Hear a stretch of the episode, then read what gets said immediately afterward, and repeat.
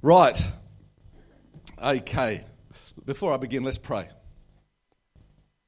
Lord, I pray this morning that your word finds people's hearts and instructs, commands, and heals through your word this morning in Jesus' name. Amen. Today I want to talk to you about the seventh commandment. Counting down, we've done 10, 9, 8, and now 7.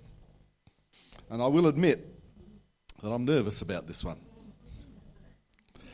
Because so far we've counted down from 10 with a commandment that seemed to have fairly minimal impact and graduated to the more serious life issue of stealing. And uh, it's interesting that if you look at the commandments in Exodus, we can see that numbers 8, 9, and 10 merely seem to highlight sections of number 7. So in Exodus 20:14, which is the one we're looking at today, it says, "You must not commit adultery." Then it says, "You must not steal." And after all, in adultery there is stealing. Trust and intimacy are stolen from a relationship. It says, "You must not testify falsely against your neighbor or lie." Often adultery is kept hidden for years by carefully constructed lies. Second apartments, um, mobile phones that don't have any recorded owners, all of that sort of thing, to keep them infidelity going for a long time. And it says you must not covet your neighbour's wife. You think that might have been covered in Commandment 10, really. His ox, female servants, male or female, or anything else that belongs to your neighbours. And let me tell you that if there hadn't been some coveting going on, adultery would never have gotten off the ground. So it looks as though here we've, we've hit the meat of the commandment, as it were, that this is something serious. And adultery does have some very serious consequences. And I would be surprised if there was anyone in this room whose life has not been impacted in some way by the betrayal of adulterous behaviour. So, really, I mean, my question this morning, let's just lighten it a little bit, is what is the problem? This is, this is simple. Five words. And I'll expand on them. It's not rocket science. Get married and don't have sex with anyone but your wife. So, what's the problem? It's simple. Simple. Except it's never that simple, is it? What is the bottom line? Sex. I am here to talk to you, ladies and gentlemen, about sex. I remember a story of a. my, my children are squirming already. about an expert who was brought into a, uh, a uh, women's meeting to talk about sex. And he was a world renowned expert. And he got up and he said, Ladies, it gives me great pleasure. And he sat down. Sex has always been inescapable, and that's not necessarily a bad thing. But today, our society is almost submerged by sex. The media flood us with talks about sex, innuendo about sex, images of sex, advice about sex, questionnaires about sex, assertions about sex, and problems with sex. Advertisers use sex to sell cars, fair enough. Ice cream, weird. Toothpaste, really strange. Deodorant, understandable. Holidays, music, and even pet food. Who here buys the sexiest pet food they can find?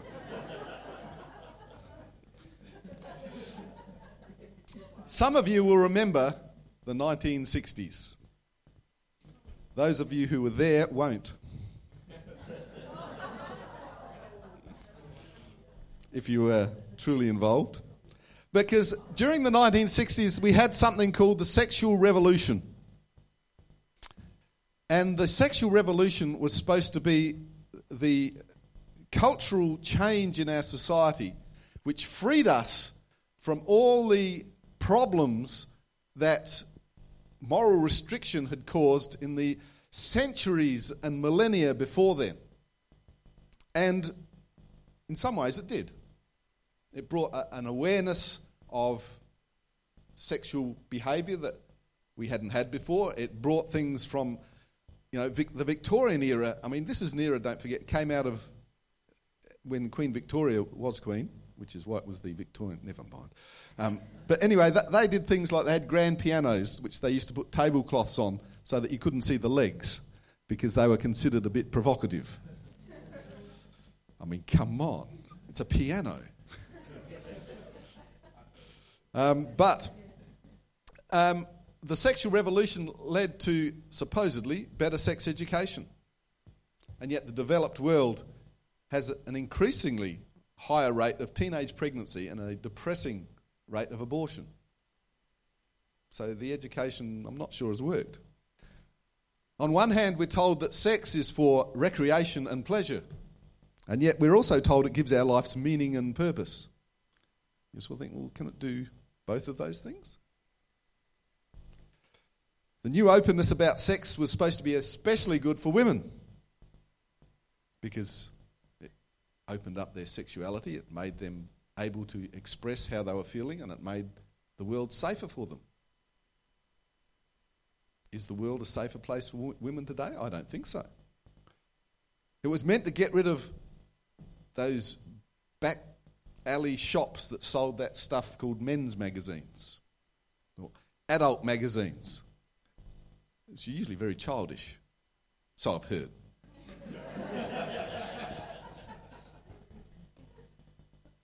Last time I looked at one of those was when I threw out my collection 30 years ago, before I was a Christian. And so porn shops were going to go out of business because people were so aware and, and ex- excited by their sexual freedom that there was going to be no need for pornography. And of course, that's true today. Pornography is only a small worldwide business that nets around $100 billion a year. It is the biggest internet business on the planet. So much for safety of women. We were told prostitution was going to be a thing of the past because men would no, no, longer need to do that sort of thing because everybody was open about their sexuality and everything was going to be hunky dory. By the way, if you're under 16 or whatever and some of this doesn't make sense, where have you been? no, don't Google it. that can get you into a lot of trouble. But prostitution today is bigger than it ever has been. We know more about the mechanics of the orgasm than ever before. And yet we seem to know less than our parents about how to make a relationship last more than a couple of years. Is it possible that the sexual revolution that was supposed to free us has instead led us down the road to sexual slavery? I think it might have. So, the problem is not that we think too much about sex. All the men gave a sigh of relief. because we all know there is no such thing as thinking too much about sex. The problem is that we think about it very poorly. You think, how can you do that? Because we believe things about sex that are actually untrue. And that's what gets us into trouble. Our society has told us that sexual freedom is the key to personal liberation. So, marriage as an institution, of course, is right out because that involves slavery. Two people get shackled to one another. Has anybody heard that term? You know, you go home to the ball and chain. You know, all this imagery about prison. And so people have been rejecting marriage because they see it as a, an institution which restricts what we can actually do with our lives. It fits in with the if it doesn't work, you can just walk model of disposable society that we have today. So, with all of this weird idea about sex, it's interesting that the seventh commandment addresses that very, very clearly. But there's a backstory. And so this morning, I'm going to talk to you about the backstory. I don't think I'm going to mention adultery again. Well, that's not true. I'll bring it up just to remind us where we're going. But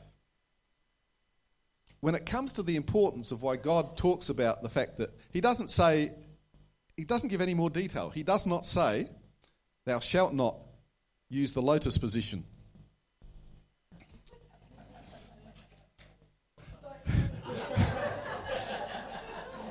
He should have, because it's bloody difficult.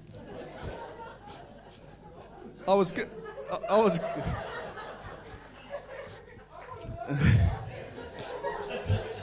Google it.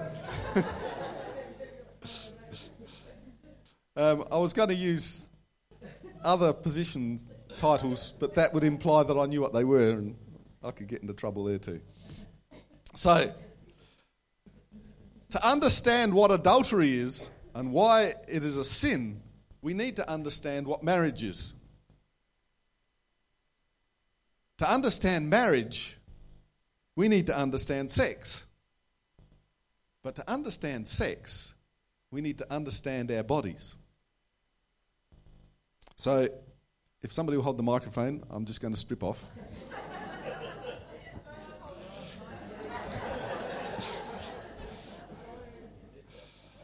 Just time for coffee, did someone say? Yes. So, I want to cover quickly three fundamental points to help us understand this adultery fiasco. I want to talk firstly about the body and its beauty in God's eyes. I want to talk about the nature of sex and the meaning of marriage. Now, I want to I want to cover this as quickly as possible, but I don't want to skim over anything because this sex is something which strikes at the very heart of Christian belief. It puts us at odds with the majority of world opinion and culture. And while we shouldn't be surprised about that, how we handle that is an extremely important issue. We are used to living in a society which is based on Christian values. And as such, I think the, the Christian church has enjoyed a, a 500 year stint of having its ideas on sexuality accepted by the general population, which has made the church A, lazy, and B, arrogant. The arrogance comes from the fact that the church, to a large degree, has got it wrong. But I won't go into that. The, well, I will. Sorry, I've changed my mind. I'm a, oh, no, let's not. I'm allowed to change my mind just as much as any other woman.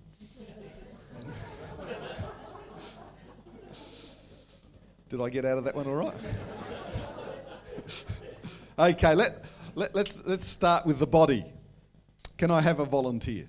No. the interesting thing is about spirituality in general and Christianity specifically is that a lot of people, Christians and non Christians, believe that God is only interested in spiritual things. Sacred thoughts and words and actions that are mysterious, untouchable, angelic, and a million miles away from grubby sex. Can you imagine God interested in you in bed making love to your wife? For most of us, that's a sort of eerie thought. But it's actually a clever lie to say that God is only interested in spiritual things because that gives us license to do whatever we like physically. But this was came in fairly on. In, in fact, only in the last 500 years of Christianity. So it's been going for 2,000 years. 75% of the time that Christianity has been a force of faith on this earth, there was a, a knowledge, if you like, of the fact that bodies and particularly bodies having sex, was evil. And the funny thing is that it wasn't Jesus who said it, it was the Greeks. And the Greeks weren't even Christians at the time. But because Greek culture was so powerful, these ideas from Greek culture crept into Christianity. And the idea that our bodies were sinful and that having sex with our bodies was the ultimate in sinful stuff actually doesn't come from the Bible. It doesn't come from Jesus. It comes from those Greeks. because they had a, a philosophy about the separation of spirituality and materialism that meant that spirituality was good, material and physical stuff was bad. And we took that on board up until the Reformation, when the Bible was rediscovered in a sense that people other than priests and monks and nuns read it, to discover that there was nothing in there that said our bodies were evil and that sex was bad. Some of you are taking notes. So, for the last 500 years, the church has struggled to combat this idea that is still prevalent today in our society, Christian or not, that our bodies are evil and they do evil things, even when you're married. You know, there were, there were conventions that when you got married in, in some Christian religious circles, that the only acceptable way of having sex was to have a sheet between you with a, with a hole in it to enable sexual congress so that you couldn't see your partner, touch them. There was no skin on skin. Boring. Horrible is a better word, yes. Um, but it still persists. Uh, religious music. I mean, religious music can hardly be described as sexy a lot of the time. Half of the time it doesn't have a beat, and it's sung by people who have ridiculously high voices. It's a common religious sound. I translate it to ah! but it, has got a lot of it has that wafty spiritual side that of you know reminds me a bit of that, that movie with that, um, the th- Close Encounters of the Third Kind. That that particular um, thing is, is, sort of very spiritual in an alien sort of way. Um, how many stained glass windows have you ever seen in a church that depict people having sex? Well, I can tell you ahead of time, no matter how hard you look, none is the answer. And and I don't know about you, but have you noticed that they're all wearing halos? Can you imagine having sex with the two of you wearing halos? It would be awkward. And so the church has perpetuated this image of purity based on the attainment of spiritual purity to the detraction of physical, attract, of physical actions in our lives. But the Bible doesn't say any of that. The Bible is very blunt about bodies. Jesus talks about bodies, he talks about heaven and the future. He, the examples he uses to talk about heaven are, are examples of feasting and partying. Now, I don't know whether you've ever been to a feast or a party, but the, to me, that I haven't been to any terribly spiritual ones, apart from Jim Beam and other spirits of that sort. Um, but there's a lot of bodies, and they're often dancing, cavorting, um, eating. There's a lot of physical stuff that goes on at parties. Is this not right? At feasts, there's a lot of phys- it's eating. You stuff your body. You're not stuffing your mind or your spirit. You don't sit there eating, going with a halo on. I am wholly eating. might be eating a whole pig or being wholly a pig. But, and, and the Bible, Jesus talks about this whole idea. To him, going to dinner parties was his ministry. He went and had dinner with people. He didn't go to, um, who was the guy up the tree? Zechariah. He didn't say, Zechariah, come down from there and let's go to church. Let's sing holy songs, get on our knees, beat our brows, whip ourselves, and get into a spiritual frenzy so that we can be closer to God. He said, I am coming to your place for dinner with all your friends. And everybody went, ah, Zechariah's friends are all sinners. Jesus is going to a, a sinner's house for dinner. How can we tolerate this? This is, this is not done. And yet, that's what we're called to do. We're called to be physical with people, within reason, and go to sinners' places for dinner. We can even take a bottle of wine. Wouldn't that be sinning? I don't think so. Jesus made plenty of it. He was the original winemaker, although I think he cheated. We can't cordon God off from our daily lives. He doesn't disappear when things get rude. We shouldn't restrict him to some mysterious part of our inner life called spirituality. He wants to be involved in every area of our lives, both spiritual and physical. How do I know this? Well, spoiler alert God invented sex.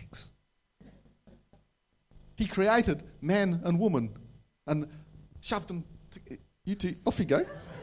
He said, he, he, I mean, the Bible uses fairly tamely, he said, go and procreate.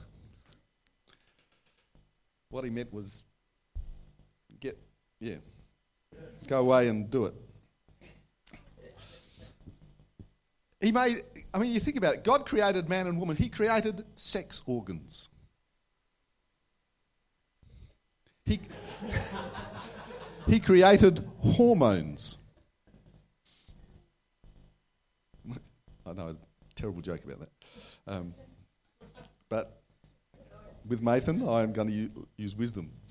Um, far from being embarrassed about the fact that he created us with naughty bits, he even decided where they should go on our bodies and how they should work. It's interesting that humans are unique in the fact that relationship actually is at the heart of sex, not reproduction. Every other species on the planet has sex to reproduce. It's interesting that we are one of the only species, if not the only one, who can actually, although I've heard in the popular literature it's not often done, have sex face to face, known as the missionary position, which was actually not coined by missionaries. It was by, coined by natives who snuck up and watched the missionaries and thought they were hilarious because of, yeah, anyway. Less, less history lesson. Well, quick, got to move on. Nature of sex. Okay. We are, by God's design, sexual. Our sexuality, although twisted by our rebellion against God, is good and one of his gifts. Jesus' first miracle was a marriage feast. Wedding imagery is used repeatedly in the Bible about heaven and the second coming.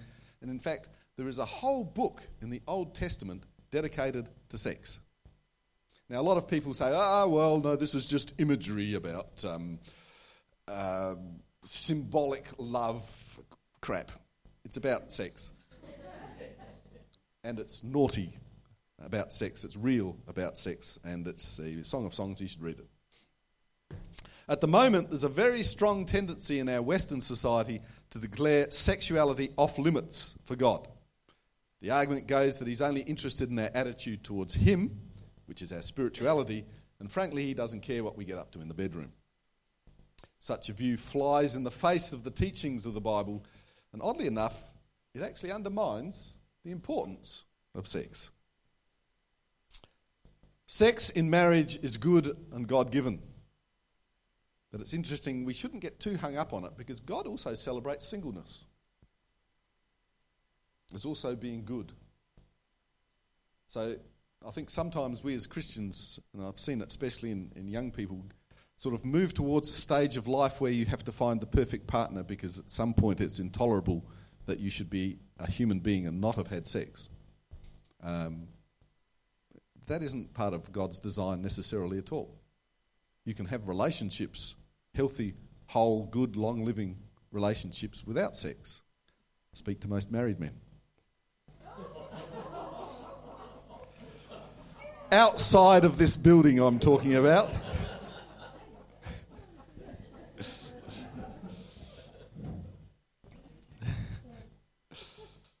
Told you this was a dangerous message. Sex is powerful and, if misused, can be destructive. It's often compared to a, a fire. Everybody knows that fire is very useful, it keeps you warm, really good, unless it burns your house down, in which case it's destructive. Sex is a bit like that, and it has been known to burn houses down. The third thing I want to talk about is the meaning of marriage. And this is where it gets really, really knotty. Not naughty, knotty. Because, especially at the moment, the whole meaning and idea of marriage is in flux. Our society is in turmoil about the whole meaning of the word marriage, who it should apply to, what benefits should it give people, what is the legality of it, who should engage in it. And it is extremely hard to navigate. Let me put on another hat. I did a science degree and worked 20 years as a molecular biologist.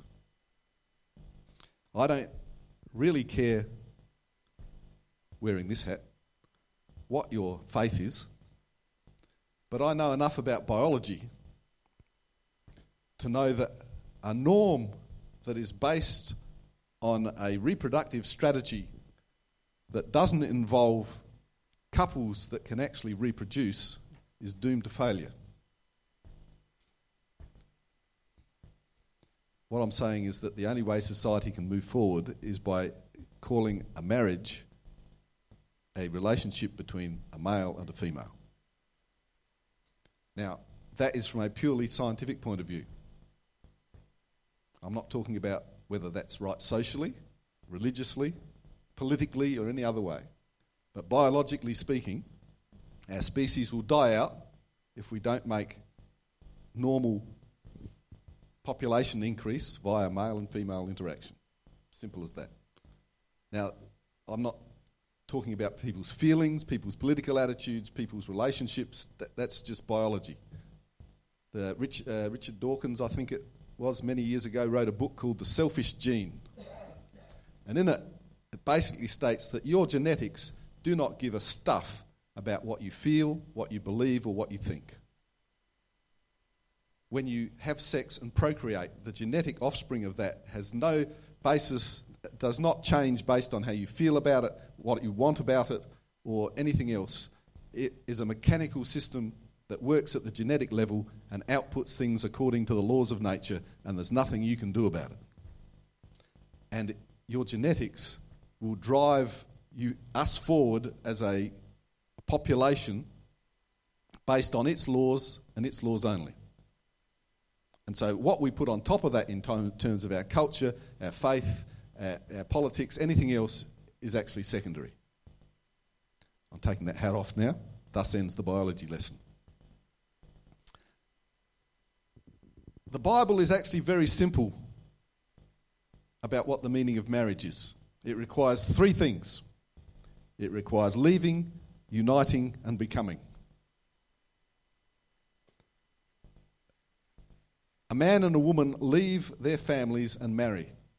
That is the first essential step in a marriage, in a biblical sense. Marriage marks the irrevocable start of a new legal and social unit in the community. They must unite. There is a merging of a couple in every area of life. It shows a commitment between a man and a woman that brings together every aspect of what they are personal, emotional, and social. There is to be no area where married people are to hold back from surrendering to each other. That doesn't mean that the woman gets to surrender to the man, unless the man is prepared to also surrender to the woman. There is no inequality in that statement. And that means the third thing is becoming one flesh. it Involves sex. And it's a deep level. In the sexual act, there's more than something happening more than just physical contact. There is a total togetherness and a union to the extent that the two people concerned are, in a real sense, no longer individuals. Anything less than this falls short of the biblical definition of marriage. And the, the Bible talks about marriage as being a covenant. The word covenant means agreement or promise and comes with the implication of a lifelong commitment between two parties with mutual obligations. Both parties freely enter a covenant and make promises to be faithful and true, and that's what marriage is. The interesting thing is, the Bible does not say that you have to be in love to get married or to have a successful marriage. Weird, eh? The idea that you have to be in love to be married and to have a successful marriage is actually fairly recent, probably about the 1960s. Actually, no, it's been going a bit longer than that. But if you base marriage and the success of marriage purely on an emotional attraction, it won't last very long. Which is why these concepts are what is important in a Christian marriage or in a marriage before God. Because he, he knows that, and I've been married for 34 years. Thought I'd better get that right. 34, 35. Yeah, what's the difference?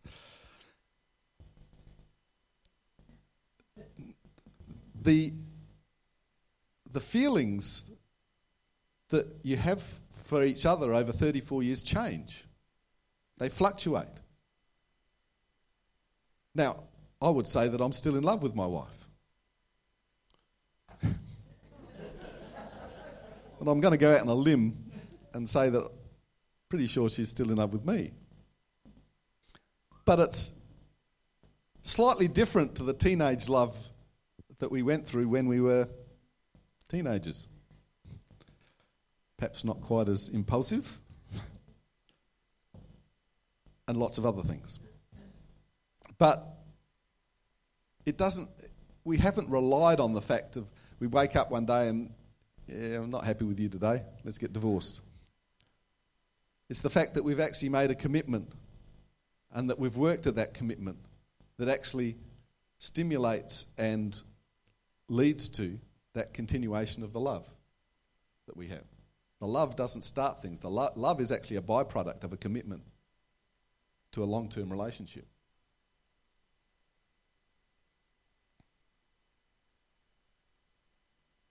There's a huge amount of other stuff I could talk about with regards to marriage. And I think it's something that we should always have on the table as part of a discussion um, to do with today's turmoil about marriage. But let me just make one important point. I think the biggest problem we have is that when people talk about the church or Christians or spirituality, there's a, there's a lumping together. It's people, I mean, people talk about, for instance, the gay lobby. I've never met a, a doorway that had any particular sexuality, so I'm not quite sure what that is. But it's a way of grouping people into a single entity so that you can point a finger at them and say, it's them, they did it. And, and it's because our sexuality has become politicized, it's become polarized. There is no middle ground anywhere. There is no individualism. It's us and them. It's this attitude or that attitude. And I, I want to warn everybody here that as a church, we come together as one body. But I believe that when we come together as one body, there are two main things that we are called to do worship and celebrate. When it comes to actually enacting our Christianity in terms of interaction with other people who are not part of our church, who are not part of our faith, I believe we are called to act as individuals. Christianity is passed from one individual to another, not one church to an individual. When we interact with people who may have opposing views to ours on sexuality, politics, whatever it is, we need to not think of ourselves as the church.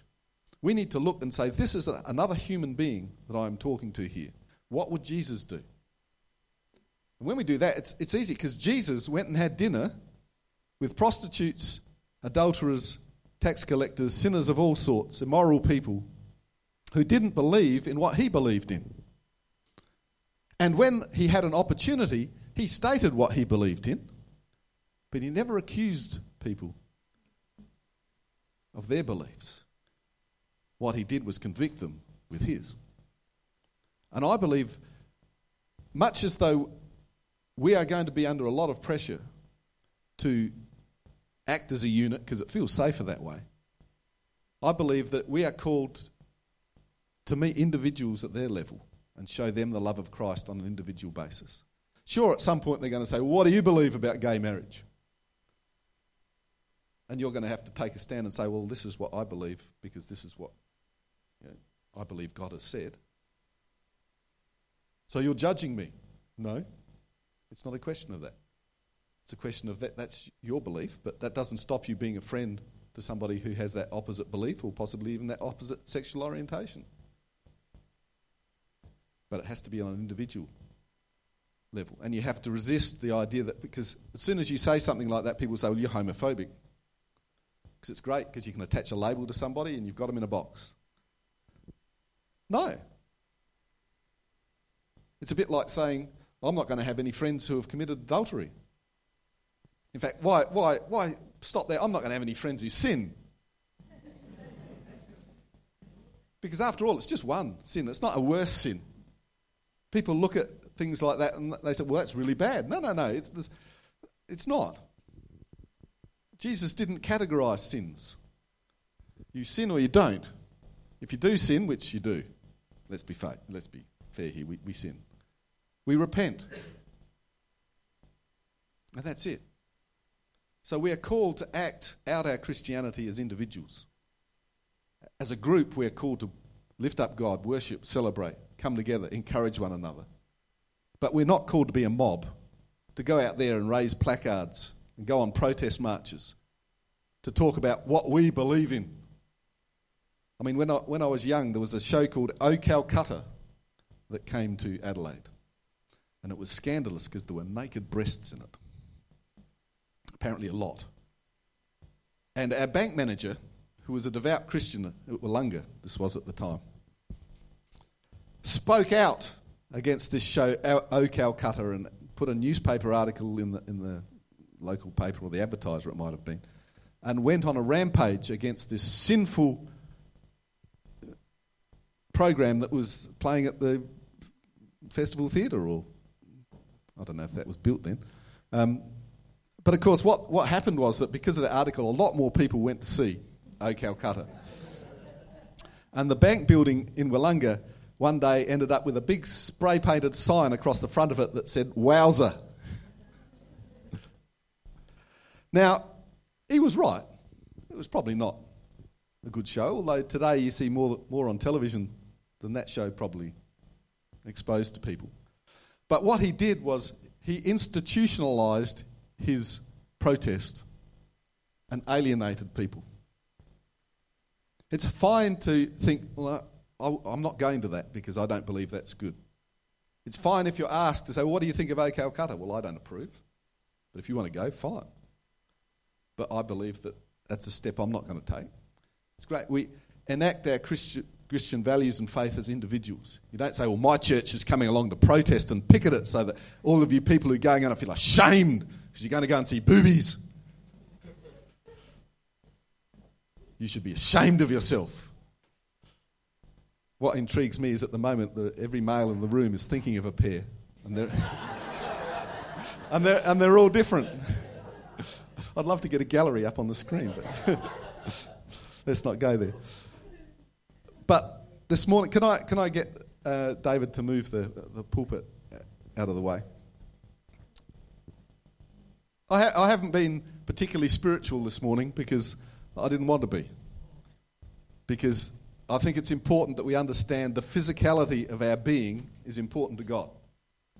Sometimes it sounds rude, sometimes it sounds confronting, sometimes it's just bloody difficult because of all these things that we face in our society that make a simple belief in, in what we'd, we'd like to institutionalize really difficult.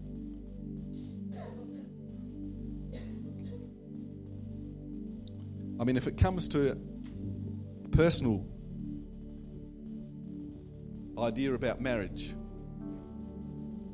it always intrigues me that people who have spent decades showing how different they are to the heterosexual community suddenly want to pretend they are exactly the same. Um, if they want gay marriage, why don't call it garage? And just make it the same but different. It's a bit like, and I'm not being flippant with that. If you think about it, it's a bit like who knows that the rules of AFL change from year to year. They have different rules about tackling, and, and, and you know it can be quite frustrating. And so rules change, and that's fine. It's all to do with improving the game and, and all the rest.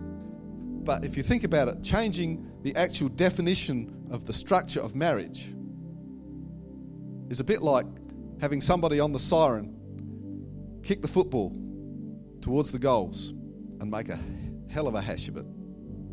But time freezes, and four men in white coats get out, dig up the goalposts, and move them around, plant them. Time starts again, the goal, and the guy kicks a goal.